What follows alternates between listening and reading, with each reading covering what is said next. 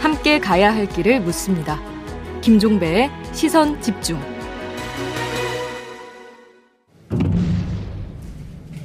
(2월 28일) 러시아군은 마리우폴 포위 작전을 시작했습니다.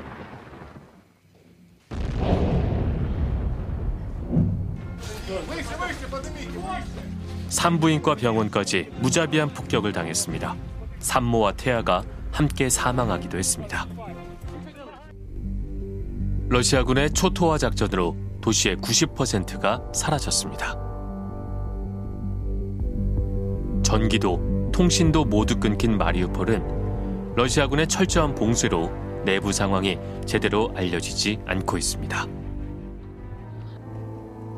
철저히 고립된 주민들은 물과 식량도 공급받지 못한 채 생사의 갈림길에 서 있습니다. 네. 어, 제 방송된 PD 수첩 내용인데요. 우크라이나 지금 참상이 어느 정도인지 이걸 어제 PD 수첩이 자세히 전했죠. 근데 이 PD 수첩의 취재를 함께 하면서 도움을 많이 준 분이 계신데요. 바로 분쟁 지역 전문 독립 PD죠. 김영미 PD입니다. 이분을 스튜디오로 직접 모셨습니다. 어서 오세요. 네, 안녕하세요. 네. 이 취재가 어떤 식으로 이루어졌던 거예요?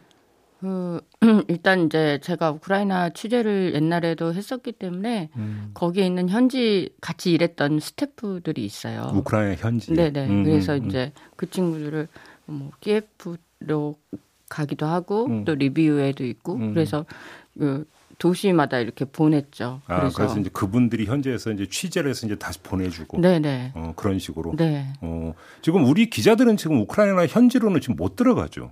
우리만 못 들어가죠. 우리나라만 네, 네. 외교부가 맡고 있는 거예요? 아, 네, 네. 외교부에서 여권법 위반으로 왜요?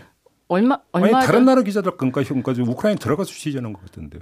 그쵸. 키오만 해도 수백 명이 있고 리비우에도 음. 굉장히 많은 취재진이 있거든요. 음. 근데 한국 기자만 들어갈 수 없어서 이제 취재를 직접 할 수가 없으니까 우리가 어.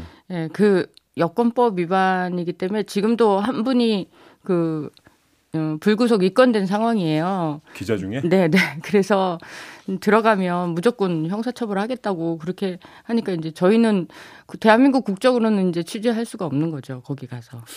그럼 들어가면 불법이 되는 거네요. 네, 그렇죠. 어, 왜 그럴까? 다른 나라는 다 그러니까 일단 뭐 종군 기자 개념이잖아요. 쉽게 얘기를 하면. 그리고 또 현재 가서 이제 취재한 걸 다른 나라는 막지를 않는데 왜 그럴까요, 우리 왜? 이해를 정군 취재를 잘 이해를 못 하시니까. 음. 그래서 저는 이제 서류를 갖추면 그 밑에 체르노우찌라고 음. 이제 우크라이나 사람들도 잘 모르는 저 밑에 루마니아 국경 쪽에 있는 도시가 있어요. 거기를 2박 3일 취재 허가는 내줘요, 가서. 음. 근데 다큐멘터리 같은 경우는 2박 3일 가서 취재할 것도 없고. 그렇지. 그리고 거기는 뉴스의 초점이 아니거든요. 그렇죠, 그렇죠. 그래서 다 전 세계 수백 명이 지금 끼우 주변에서 취재를 하고 있고 또 영국 총리도 그냥 길거리를 돌아다니는 데가 끼우인데 지금 네. 그, 그 위험하다고 이제 가서 취재를 못하게 하는 거죠. 그러다 보니 현지 인력을 사용하려고 하니까 음. 비용이 완 엄청난 거예요. 아, 그런 문제가 발생해요. 네. 아무튼 그 우리 외교부가 우리 기자들의 생명과 안전을 너무 이제 그 염려를 많이 해서 그런 건지 아니면 다른 특별한 이유가 있는 건지는 잘 모르겠습니다만 아무튼 그렇습니다. 막 그렇고요. 아무튼 이거 취재를 하면서 가장 기억에 남거나 가장 충격적이었던 게 있다면 어떤 걸까요? 음, 사람 이제 피난민들 같은 경우도 음, 그 어떤 충격을 너무 많이 받아서 아. 인터뷰하다가 횡설수설을 해요.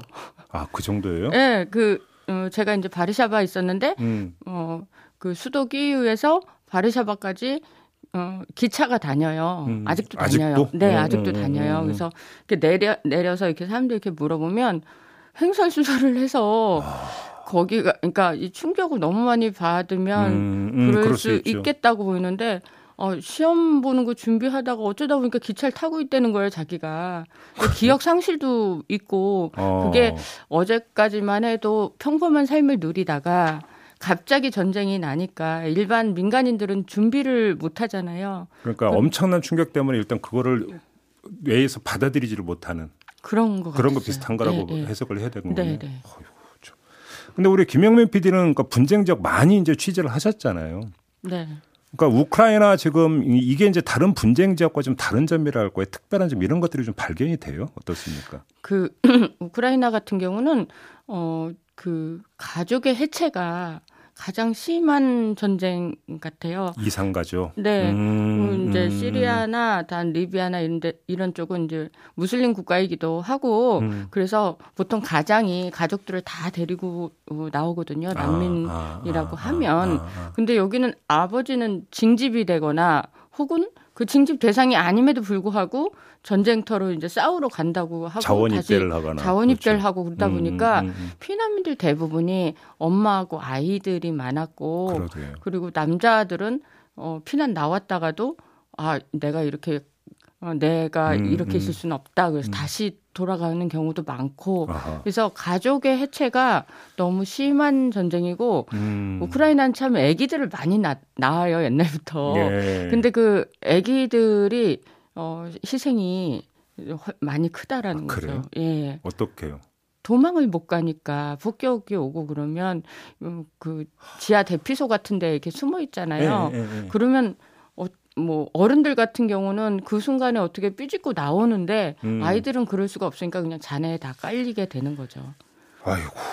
지금 뭐 잠깐 그 얘기하고 연결이 될 것 같은데 이제 인, 뭐 인접국으로 탈출한 분들이야 이제 뭐 그렇다 치는데 지금 계속 우크라이나에 남아 있는 분들이 있잖아요. 이분들이 어떻게 지내고 있고 어떤 식으로 좀 피해를 입고 있는지 구체적으로 들은 얘기가 있으실 거 아니에요. 어떻다고 그래요? 그 피난을 나오게 되는 가장 큰 이유는 물과 전기와 음식이 떨어지기 때문이라고 얘기를 하더라고요. 음, 음, 음. 그나마 음, 서쪽에 있는 주민들 같은 경우나 수도에 있는 주민들은 괜찮은데 음. 동쪽에 있는 주민들은 음, 우크라이나를 횡단해서 서유럽 쪽으로 가야 되잖아요. 동쪽으로 넘어간 러시아니까. 그죠. 비난을 성공하는 사람들보다 성공하지 못한 사람들이 아... 더 많은 거예요. 그래서 음... 인도적 통로라고 그걸 열어놨는데 음.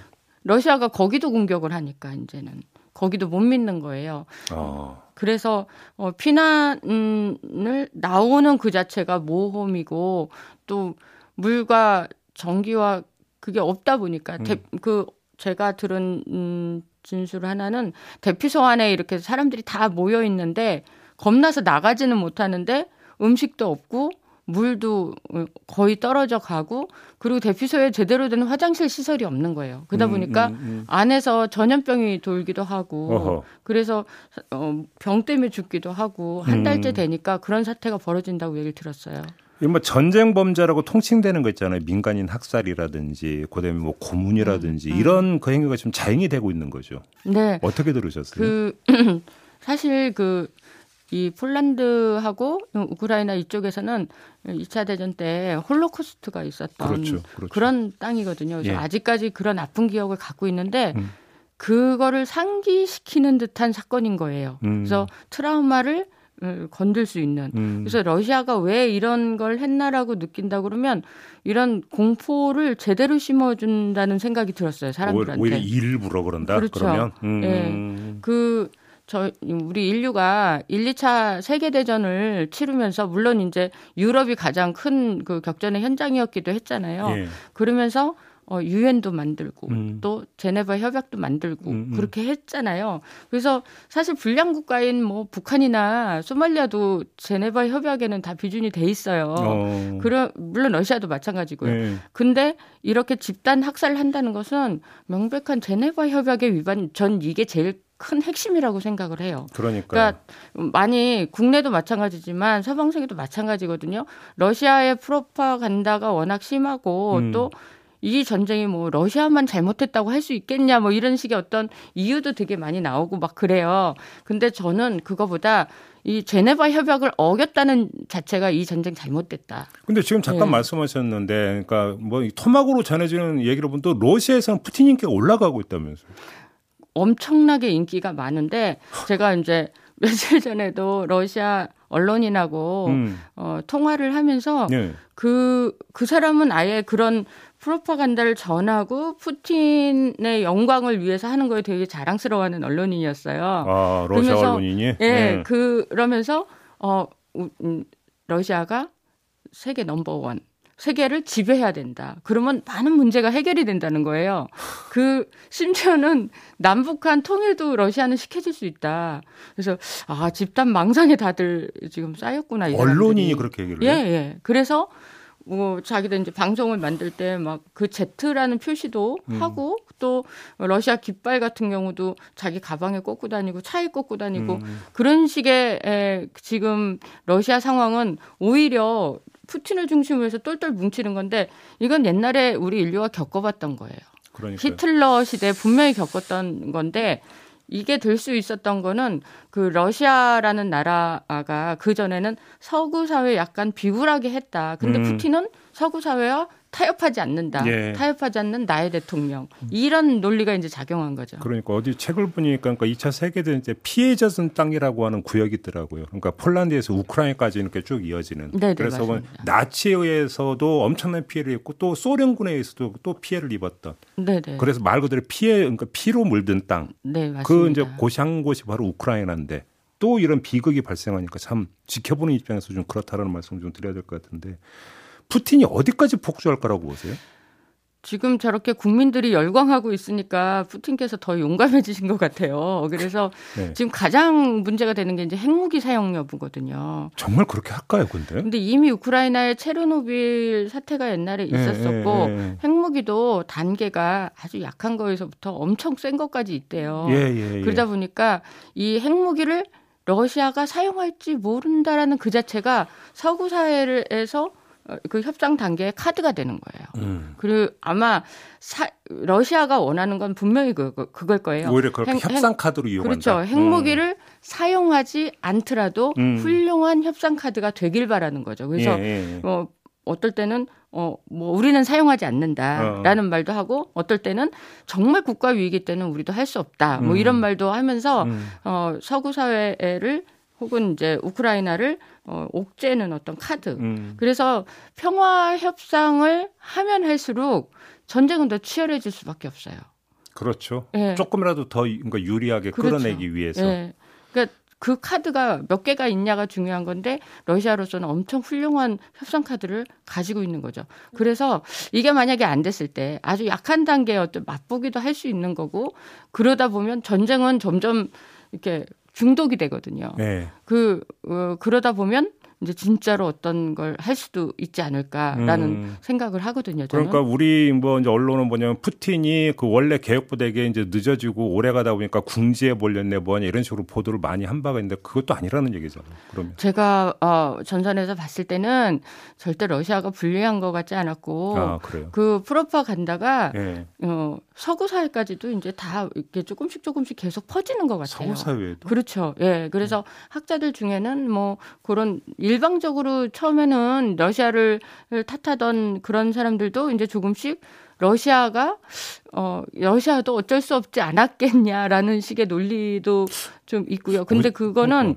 아마 그 러시아 쪽의 프로파간다가 굉장히 활발하게 활동이 되고 있고 그런 상황에서 전쟁이 또 길어지다 보니까 예. 그렇게 벌어지는 현상이 아닌가라는 생각을 음. 하는데 이걸 헷갈리시면 안 되는 게 본질적으로 전쟁 범죄가 일어나고 제네바 협약이 무시가 되고 또 국제의 어떤 우리가 평화를 지키기 위한 여러 시스템이 있는데 그게 망가진다 그러면 정당한 전쟁이 아닌 거예요. 그럼요. 예. 그래서 민간인들의 피해가 최대한 최대한 적게 날 수 있도록 음. 전 세계가 노력 해야 되고 우크라이나 전쟁은 인도주의적 위기의 전쟁이지 정치 사회적인 것들은 그 다음에 얘기해도 되거든요. 그렇죠. 그래서 어, 그 속에서 고통받고 있는 민간인들이 원하는 것 그거를 좀 더 귀 기울여 봐야 되지 않을까라고 생각을 합니다. 마지막으로 얼마 전에 젤렌스키 대통령이 우리 국회 화상 연설을 했는데 그 자리에 참석한 국회의원이 60명도 안 됐다라는 이야기도 있었고 아무튼 또 이제 뭐 여러 가지 물자 지원을 요청을 했지만 살상 무기는 보낼 수 없다라고 하는 게 우리 이제 정부 일관된 입장이고 뭐 이런 것들이 이제 많이 전해졌는데 우리 정부가 어떻게 해야 된다고 생각하세요? 어제도 제가 그 저 방송 중에 그 방탄조끼를 그 천 일반 천으로 만들거든요. 음. 그렇게 해서 한 명의 생명이라도 좀 구하려고 하는 우크라이나 시민들을 보여드렸는데 아, 우크라이나에서 그렇게 한다고 방탄조끼를 지금 가장 필요한 거는 방탄조끼 하고요 아. 헬멧이에요. 특히 아이들 같은 경우는 그걸 한 애들이 없어요. 그러다 보니까 아, 군인용이 아니라 민간인 민간인용으로 필요한 음. 거예요 지금. 그래서 음, 음, 음, 그 메시지를 정확하게 좀 전해달라고 우크라이나 사람들이 저에게 예. 얘기를 했거든요. 그래서 예, 예, 예. 가장 필요한 건 어, 방탄조끼하고 헬멧이 지금 우크라이나로 많이 좀 들어갔으면 좋겠다. 아. 그래서 우리 의원님들 그날 약간 그 많이 안 모이셨지만 음. 그런 메시지들을 서로 교환하셨으면 좋겠어요. 그러니까 이거는 뭐 그러니까 인도주의적인 지원이니까 얼마든지 할 수 있는 거잖아요. 그렇죠. 예. 어, 예, 예, 예. 알겠습니다. 오늘 말씀 여기까지 드려야 될 것 같네요. 고맙습니다. 네, 감사합니다. 네, 지금까지 분쟁 지역 전문 독립 PD죠. 김영미 PD와 함께했습니다. 날카롭게 묻고 객관적으로 묻고 한 번 더 묻습니다. 김종배의 시선 집중.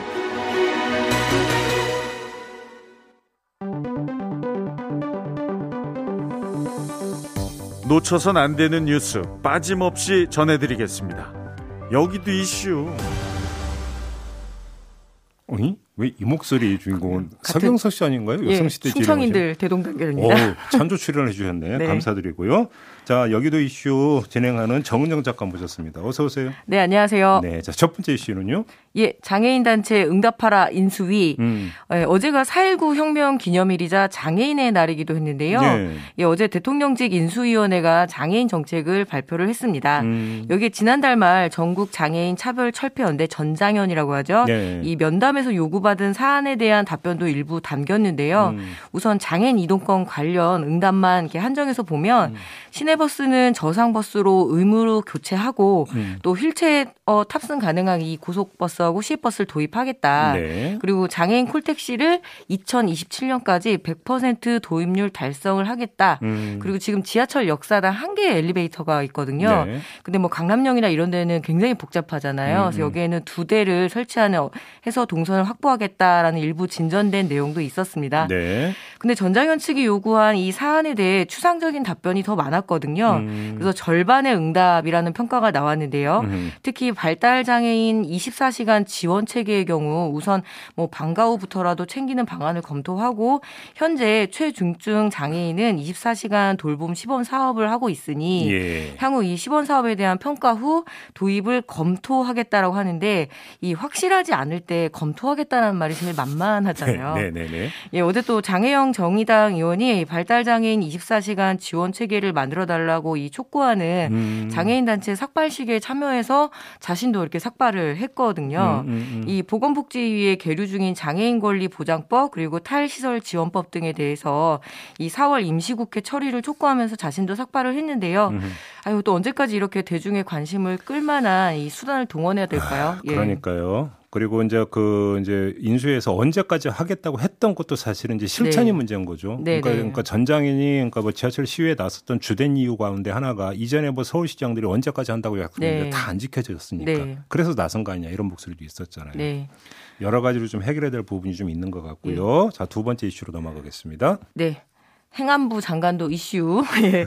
매일 이 빵빵 터진다는 표현이 정말 적절한데요. 음, 음. 장관 후보자들마다 다양한 이슈몰이를 하고 있습니다. 그 중에서도 자녀와 관련한 논란이 끊이지 않는데요. 네. 어제 나경철 아나운서가 이상민 그 행정안전부 장관 후보의 딸이 이 중학생일 때 강남 파락군으로 위장 전입 의혹을 했다는 소식을 네, 네, 네. 전해 주셨잖아요. 네. 근데 이 이상민 후보자의 딸이 근무 어 이 이상민 후보자가 근무하던 법무법인 율촌이라고 있거든요. 큰 데인데 여기. 예, 아주 큰 데죠. 네. 그래서 여기서 인턴으로 근무를 했는데 무려 고등학교 2학년 때였고 네? 그때 미국 고등학교 재학생이었습니다. 그래요? 예, 방학 기관을 이용했다고는 하는데 음. 그 당시에 이 그 뭐죠 이, 이 후보자는 기억이 좀 잘 안 난다 이런 음. 식으로 얘기를 하고 지금 법무법원 율초는 아 14년 전이니까 기록이 없다라고 음, 하는데 음. 나중에 이걸 정정을 했습니다. 그때 네. 이게 방학 기간을 이용해서 잠깐 체험 프로그램의 일환이었다라고 이야기를 하는데요. 네. 뭐 지금 이런 상황이고 또이 후보자의 딸이 대학생이던 2012년에는 음. 국회 인턴을 잠시 했었습니다. 어. 또 하필 이 시기에 이상민 후보자가 새누리당이죠. 이제 국민의힘 음. 전신 음. 여기에 정치쇄신 특별위원회 위원으로 활동 중이었거든요. 네. 그래서 이런 스펙 쌓기에 아버지의 입김이 작용한 것 아니냐라는 음. 것이 앞으로 중요한 쟁점이 될 것 같은데요. 뭐 자식 사랑 모두 깊잖아요. 네. 하지만 그 스케일이 감히 예, 제 입이나 제가 따라갈 수 없어서 예, 이 윤석열 정부 정부의 장관 후보자들 이른바 조국처럼만 검증해라라고 하는 이 시민들의 높아진 도덕적 음. 잣대 음. 과연 통과할 수 있을까요? 그러니까 율촌에서의 인턴 경력이나 국회에서의 인턴 경력이 실제로 그 인턴 활동을 하고 그러니까 기록된 경력인지가 일단 검증이 네. 돼야 되고 또 한 가지 중요한 것은 인턴으로 그 했던 경력을 다른 데 뭐 하는데 뭐그 그 네. 활용을 했느냐. 네. 썼느냐 이게 사실은 이제 중요한 문제잖아요. 그러니까 그 고등학교 인턴을 하고 미국 뉴욕 대학교 정치학과로 진학을 했거든요. 음. 그래서 여기에 활용이 됐느냐 안 됐느냐가 되게 중요한 쟁점입니다. 그러니까요. 네. 이걸 또 이게 또 이제 검증이 돼야 되는 문제 아니겠어요? 아, 뭐 의욕이 끊이지가 않네요. 저희도 네. 노, 열심히 살아야 되겠습니다. 예. 자, 마지막 이슈로 가보죠. 예, 코로나19보다 더 무서운 초미세먼지 이야기입니다. 음. 코로나19 이전에도 이게 한국인들이 마스크를 쓰는 일에 굉장히 익숙했잖아요. 네, 그렇죠. 예, 바로 미세먼지 때문인데요. 네. 우리나라 초미세먼지 연평균 농도가 세계보건기구 권고치보다 무려 3배가 높다고 합니다. 예. 예, 이로 인해서 2019년 이제 한 해 조사를 해보니까 2만 3천 명의 초과 사망자가 나왔다라는 질병 관리청의 그 관리청의 조사 결과가 나왔는데요. 오. 예, 이 초과 사망자라는 게 어떤 요인이 없으면 사망하지 않았을 것이다라는 음, 건데요. 음, 음. 4월 19일 0시 기준으로 보면 지금 코로나19로 인한 누적 사망자가 2만 1,354명이니까 음. 이 초미세먼지가 코로나19보다 생명에 더 위협적이었던 거죠. 그러니까요. 예, 음. 미세먼지는 이 호흡기 질환뿐만 아니라 뇌와 심장 질환에 더 깊게 관여한다는 조사 결과인데요. 네. 초미세먼지가 우리가 호흡을 하게 되면 폐로 들어가고 음. 그리고 또 혈관을 따라서 몸속에 쌓이다 보면 염증 반응을 일으켜서 이렇게 중증으로 이어지게 되는데 예. 당연히 고령자 그리고 영유아 그리고 취약계층들에게 더 치명적이라는 음. 거니까 사회적 질병이기도 하죠. 예. 뭐 일반적인 상식으로는 초미세먼지가 이게 고농도일 때 오늘 굉장히 고농도입니다. 음. 이때만 조심하면 되지 않을까 했는데 농도가 낮더라도 장기간 노출돼서 사망하는 경우가 10배 이상 많다고 해요. 음. 그래서 이런 연구 결과에 보게 되면 기존 미세먼지 정책에 대한 대책도 좀 다시 정돈해야 된다. 된다라는 지적이 나오는데요. 일단은 지금 현재는 농도가 높을 때만 이 저감 조치를 그 발동 하잖아요. 네, 그렇죠. 그것이 아니라 어떤 평소 관리 체제로 바꿔야 되고 또 이게 당장 일상에 피해가 있다 보니까 시민들 관심 굉장히 높거든요. 중요한 발생 원인이 화석연료 사용이기 때문에 이 화석연료 사용 줄이는 거는 탄소 중립 문제하고도 직결됩니다. 음. 그래서 이 두 정책을 잘 맞물리게 해서 음. 건강도 챙기고 또 지구의 건강도 챙겨야 되지 않을까 싶어요. 그러니까 그 엊그저께부터 사회적 거리두기가 네. 마스크 착용 말고는 다 풀렸잖아요. 네네. 네. 그래갖고 이제 또 이제 남은 관심사는 이제 정부가 이제 그 추가 논의한다고 했던 게 실외 마스크 네. 해제. 네. 이게 논의가 됐는데 설령 거기서 해제 결정이 내린다 내려진다 하더라도 네. 써야 된다는 얘기가 됩니까? 뭐 그렇죠. 초미세 민자 때문에? 네. 아. 그래야 되는 거예요, 정말? 네. 이게 지금 5 마이크로그램만 줄여도 예. 초과 사망자가 해마다 5천 명 정도가 줄어든다라고 합니다. 음. 그러니까 이런 전반적인 그 미세먼지 관리가 필요하고 네. 아 결국엔 계속 쓰고 살아야 되나라고 저도 막막하네요. 네. 아. 여름인데 이제. 네, 그러게요.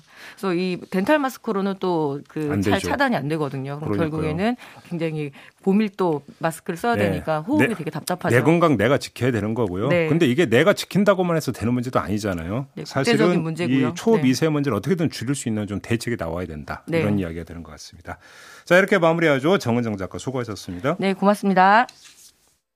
네, 오늘 날씨 알아보겠습니다. 이온 리포터. 네, 햇살 좋죠. 기온 대체로 어제와 비슷해 서울. 네, 시선 집중 2부 마무리하고 8시 3부로 이어가겠습니다. 검수완박 공방이 심한데요. 민주당의 입장과 인수위의 입장 차례로 들어보겠습니다. 잠시만요.